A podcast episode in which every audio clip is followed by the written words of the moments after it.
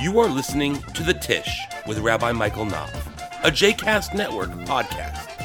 For more information about Rabbi Michael Knopf, please visit mikeknopf.com. For more information about other JCast Network podcasts and blogs, please visit jcastnetwork.org. Good morning, everyone. We're uh, continuing to study some uh, essays by uh, Rabbi Abraham Joshua Heschel on uh, on on prayer. Um, it's a section of his uh, uh, book of essays on prayer called Man's Quest for God that um, he identifies. Um, uh, some of the book is is uh, is about sort of a, um, the the deeper philosophical or, or, or spiritual meaning of of prayer, um, but there's a section of it where he uh, uh, tries to identify, tries to take down uh, some of the uh, major um, uh, uh, prayer ideologies of his time uh, that have been advanced in um, in in in mainstream synagogue life during his time, and what we've suggested. In a couple of these essays, is that uh, there are elements of what he says that are that are still uh, very relevant and, and true for our time, and some things that may not be. Um, it's also uh, interesting uh, in in in a way um, to kind of uh, uh, imagine who who he's talking to. Um, you know, so we uh, um, mentioned in, in one essay that it seemed very clear that he was uh, um, addressing uh, Rabbi Mordechai Kaplan um, and Kaplan's contemporaries and students. Uh, and in another essay that that it looked like he was addressing uh, the likes of uh, Yeshayahu Leibowitz and uh, and and maybe uh, um, uh, Joseph Soloveitchik. Um, and and so I'm not sure who he's talking to in this essay, which is uh, on the bottom of page 54 here, the doctrine of prayer as a social act. Uh, but uh, but it does you know remind me of that old joke that I've mentioned a number of times in this context before of you know the the the, um, the guy who goes to uh, shul um, and, uh, and and spends all of, all of his time you know uh, schmoozing with his friend Morty right and uh, and when goes to him during Kiddush is like you know uh, why do you even bother coming to shul and says well Morty goes to shul to talk to God and I go to shul to talk to Morty right. Um, and uh, and- so th- there's an element I think of what Heschel's going to be talking about here that refers to that phenomenon of uh, of shul as a social center. Um, uh, that uh, that prayer um, at its essence, um, and this is what Heschel's going to argue against. Uh, that prayer at its essence is an opportunity for Jews to come together um, as Jews. Um, that uh, that uh, that that many other activities might involve Jews coming together, um, uh, uh, but not necessarily as Jews. Uh, and there's something um, uh, uh, meaningful and important about the act of coming together, uh, of Jews coming together as Jews. It doesn't really matter the content of why they're coming together. It doesn't. It, there's no directionality of it, um, but there's spiritual significance in the act of coming together. Um, uh, and, and it is also right. It's uh, it's it's different than uh, than um, uh, people coming together doing things that might otherwise be identified as Jewish, right? So uh, and also Jews coming together to do things that are not necessarily Jewish, right? So uh, the act of prayer is important because it's Jews coming together as Jews, uh, and Heschel's going to say uh, that um, that that prayer is that that prayer is. Uh, um, amplified in the context of community, uh, but prayer doesn't a doesn't require community, and b that uh, that that community isn't the point of prayer. Okay, so here's what here's what he says, and he says that that's the uh, that's an operating uh, uh, principle in the in in the uh, um, in the makeup of many congregations that he sees at at his time um, that uh, you know that, that that they that they construct their prayer services and their and their synagogue life around that idea that it doesn't really matter, you know, um, what happens in the sanctuary. It just matters that people are that that there are butts in the seats, right, and that there's sanctuary like things happening there. right? And that there's a book opened, and that there's a there's there you know, there's there's the Amida happens, right? And it doesn't really matter what, what, what, what you do or what you say. It just matters that there are people there. Okay. Um, there's another definition which is being perpetuated all over the country in sermons, synagogue bulletins, and books. Now, he may be very well right about this. I haven't seen the sermons, synagogue bulletins, and books that he's referring to. I assume he's referring to something that he saw. Uh, so maybe people who were around uh, in, in 1954, maybe you you saw this. Um, he says that uh, this is what he's seen. Prayer is the identification of the worshiper with the people Israel. In other words, the, the, the, the, act of prayer has nothing to do with God. The act of prayer has nothing to do with uh, touching your soul or uh, uh, you know igniting your spirit. Prayer is you come into a place as a worshiper, uh, but the point is to identify with the people. Or the occasion of immersing ourselves in the living reality of our people. In inviting people to join a synagogue, the idea is advanced that the synagogue is the instrument through which the Jew is identified with his people. The sense of identification is achieved only through common worship. Okay, so that's the argument that uh, that that that Heschel sees synagogues putting forward. The the value added of a synagogue is uh, is that it's a it's it's the way a Jew identifies with other Jewish people. If you don't belong to a synagogue, you've written off the people. If you uh, if you if you don't belong to a synagogue, you can't fully identify as a Jew. Um, and the common worship element, which is the core of, of, of the synagogue, um, only exists uh, uh, in order to have a thing to bring those Jews to. Such an approach is built on theology which regards God as a symbol of social action, as an epitome of the ideals of the group, as the spirit of the beloved community, as the spirit of a people, and insofar as there is a world of humanity, the spirit of the world, as the creative goodwill which makes cooperation in our moral endeavor possible. And so in, in that context, um, there isn't really a God. Right? It, God is a uh, is an is an abstraction of what happens when the community comes together. Right? The community comes together, expresses its highest ideals, or expresses a high ideal by virtue of coming together, and that high ideal is what we call God. Right? But there is no there there, right? There's no actually, there's no God. It's just what we, it's just the term we give, it's just the name we give to the act of coming together. It's the, it's, it's, it's the, uh, it's how we identify the feeling of being there. It's how we, um, uh, address the, um, the the meaning that we get out of having come together, the you know the the um, the values that the rabbi talks about in the sermon, the good feelings and camaraderie we have uh, together, right? That so we identify all those things as God, but there's no act, there's not really a God. It's just what we call that phenomenon, um, and it's not what we're doing or focused on when we pray.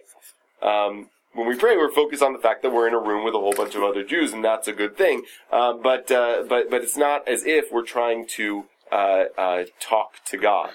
Um, now that doesn't mean that there aren't some people in the room who are ta- who are talking to God or who feel like God is talking to them. But it means that the uh, that the atmosphere that's been constructed, the uh, the the, the ideology that's that's driven um, the setting um, is that you don't come here you can come here to talk to God if that's what you want to do, but the real point of coming here is to be together.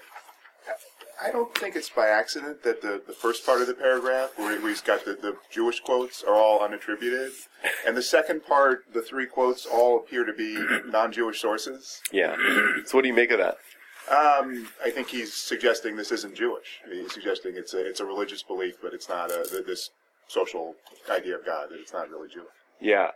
I think I think that you're right. Uh, so uh, what Kevin's saying is that uh, the the um, the the um, um, the theological underpinnings, right? He attributes all to Christian sources, you know, which makes me think that um, um, that that he might be talking to people in the Reform world uh, with with this, um, but maybe not. but it's an interesting thing, right? Uh, but you know, what's interesting about it is like it, it it doesn't feel particularly Christian to me either, because it feels like um, when when Christians come together to pray, that um, it's not a, a, sense of you know of uh, or at least um, primarily a sense of identifying with uh, with with the people. I mean, there's a there's a body of Christ element, right? But uh, uh, but the point of going to church is to is is for the Spirit, right? Um, uh, uh, you know, I'm sure that's not universally true in, in every church. I'm sure that you know, uh, in Heschel's language, I'm sure there are insipid and dull churches as well. Um, but yeah, yeah. Well, I just kind of hear a very mocking tone, also the way it presents it. Yeah, yeah, I'm hearing that too. I think, I think it's, it's the reality of the times he was talking about. I think it, it was that uh, uh, not just reform, but I think also conservative Judaism. That that those that um, those ideas were, were were accepted and promulgated, if not um, explicitly, then implicitly. Do you think it's still? Do you think it's still valid? I think much less so. Mm-hmm. Much much less so. I think they seem antiquated today, mm-hmm. uh, as opposed to mainstream. Mm-hmm. Um, uh, I think that people are you know comfortable with, with that notion, and the reality has is is that it didn't work. You know, it didn't it didn't speak. It didn't capture the hearts and minds of people for for for a period of time. Yes, I identify as a Jew through whatever you know, clearly we see today, what is the percentage of people who belong to a synagogue? And are we willing to write all of those those off? Uh, uh, I think we have a, more open attitudes towards um, towards things. Well, right, and, and and regardless of what our definition of uh, of, of what a rich Jewish identity is, um, the it's it's it's uh, depends on where you are in the country, but let's say it's fifty percent of American Jews. I think that's generous. Fifty percent of American Jews are, are not affiliated with synagogues, but well into the ninety percent of American Jews have positive identifications with Judaism. In the you know in, in the high seventies or eighties, do a handful of Jewish practices high holidays, uh, some some kind of high holiday thing, um, some kind of Passover thing. Um, uh, uh, most have bar mitzvahs. Um, uh, um, brisses are a little bit lower. Most have Jewish funerals uh, still today. Right. So, anyways, there's like a constellation of Jewish things that people are still doing, even if they're not uh, affiliating with synagogues, and they say that I feel totally and fully Jewish just by doing those things, and I don't need uh, to go to a synagogue. I don't need to even belong to a synagogue, much less go to one regularly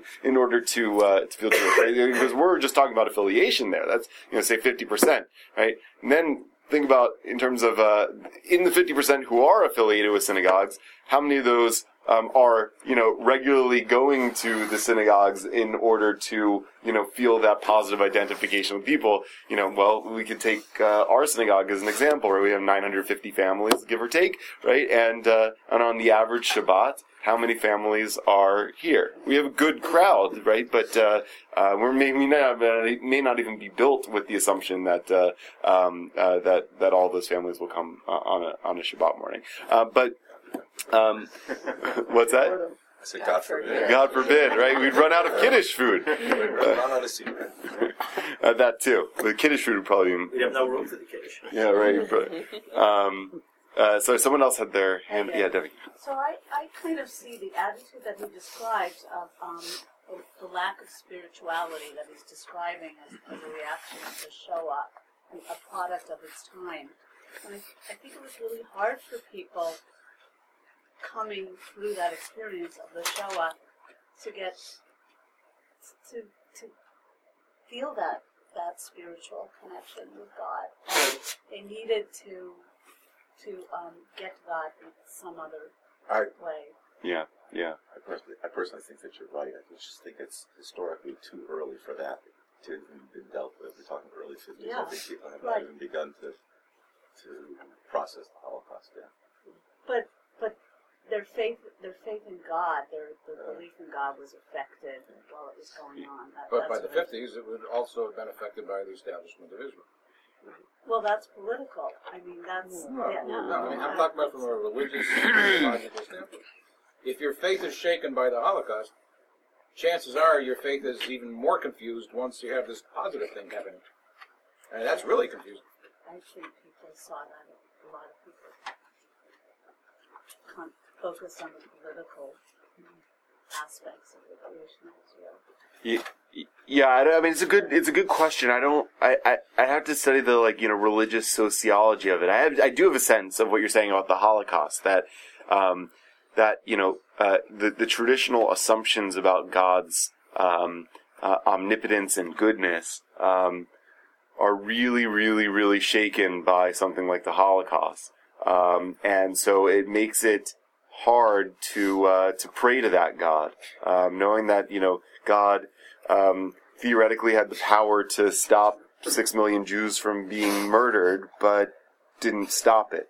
Um, uh, for whatever reason. Um, and uh, and so you know, so coming from that, they, they didn't really talk about it, but I think that that psychologically, um, like we, we we need to keep on doing Jewish because that's who we are and that's what we do. But we got to take God out of the equation because like, how do you pray to that God? Um, uh, and I don't know if the if in the early years of it, I, I could be wrong. I, you know, I, I really just don't know. If in the early years after the establishment of the state of Israel, if that really changed things for people, I think that that in the in in the long, I think that part of the theological shift that's happened in in the last I don't know fifty years, let's say, um, um, is because of the uh, of the not only the establishment but the survival and vibrancy of of uh, of the state of Israel.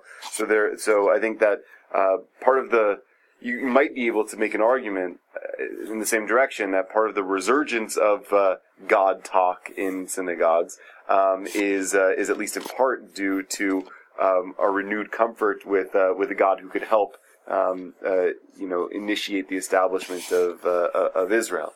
Um, you know, so so I, I don't know. I mean, it's a complicated question, um, but you know, my recollection as a kid, and it goes to this somewhat, is you can't overemphasize, or, or the synagogue just constantly Israel, Israel, Israel, almost everything you did.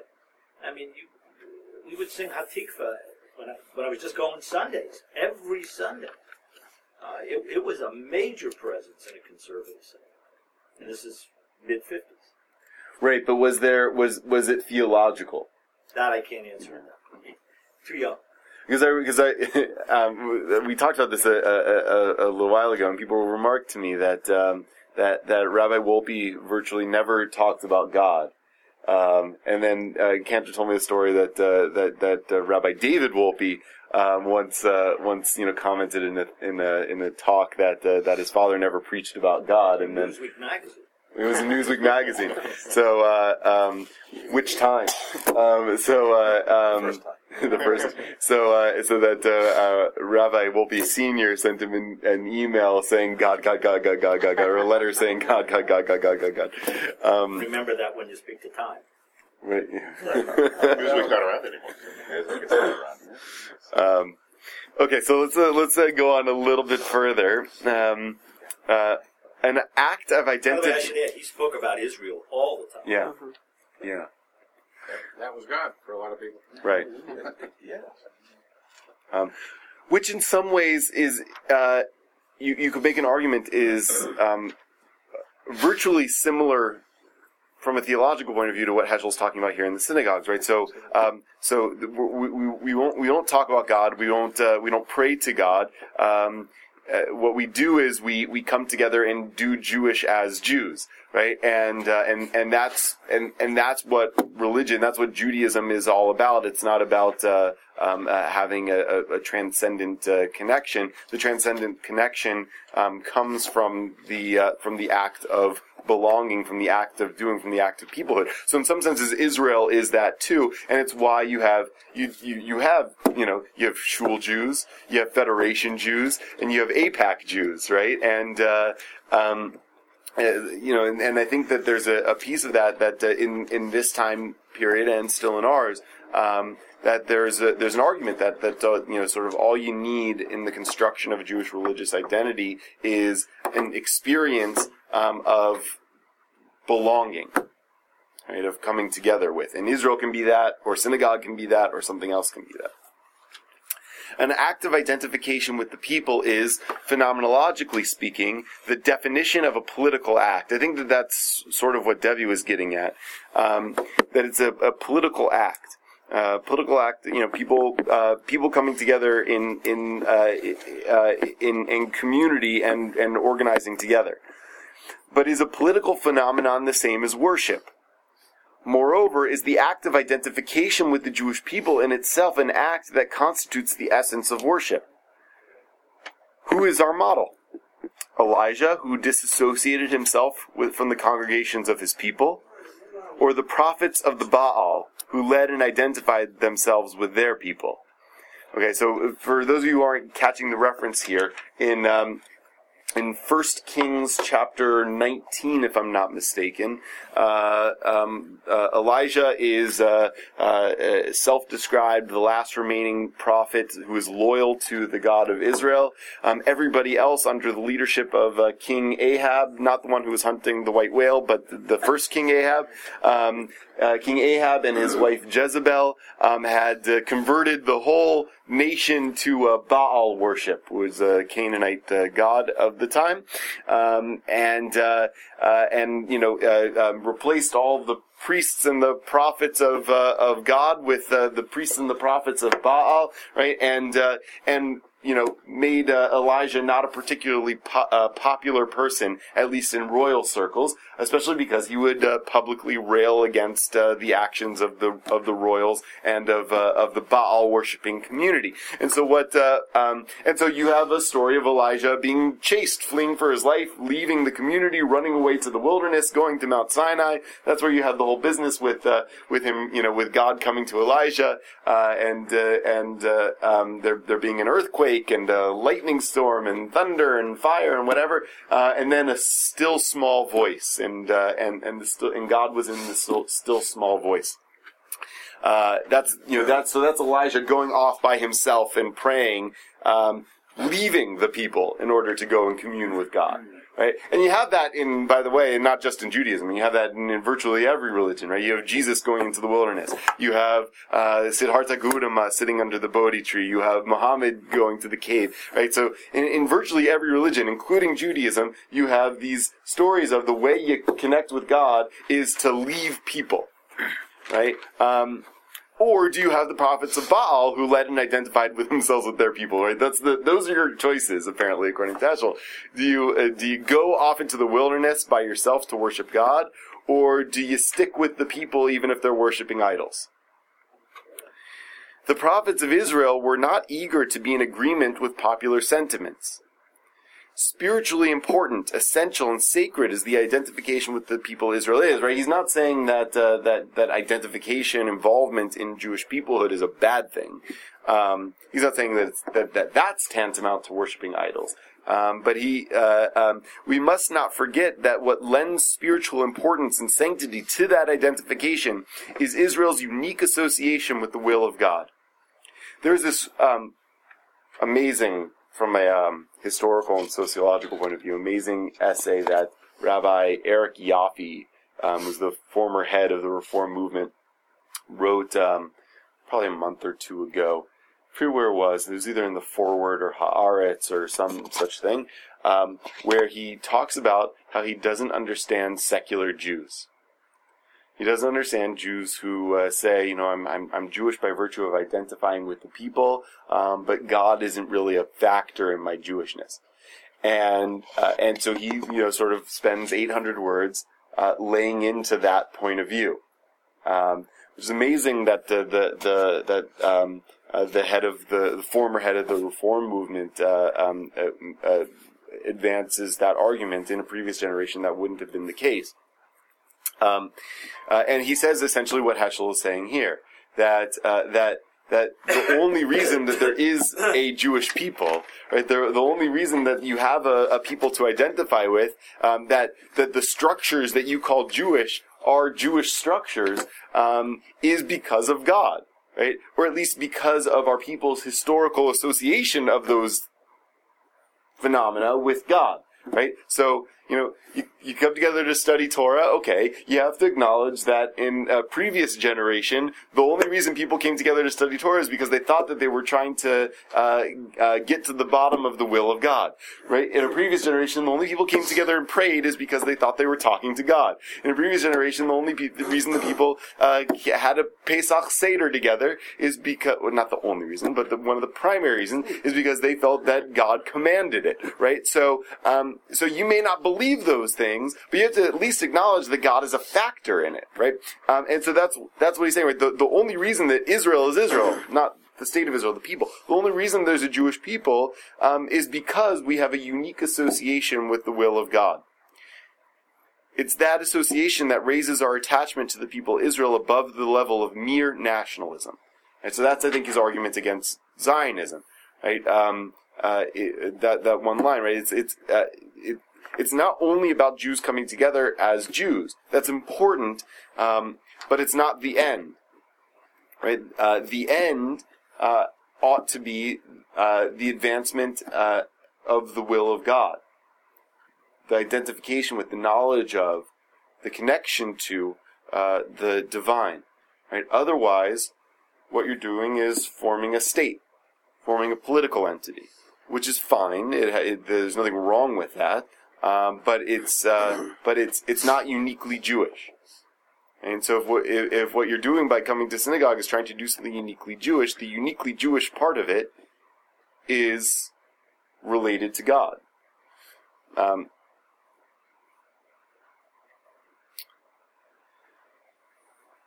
the doctrine of prayer as a social act is the product of what may be called the sociological fallacy, according to which the individual has no reality except as a carrier of ideas and attitudes that are derived from group existence.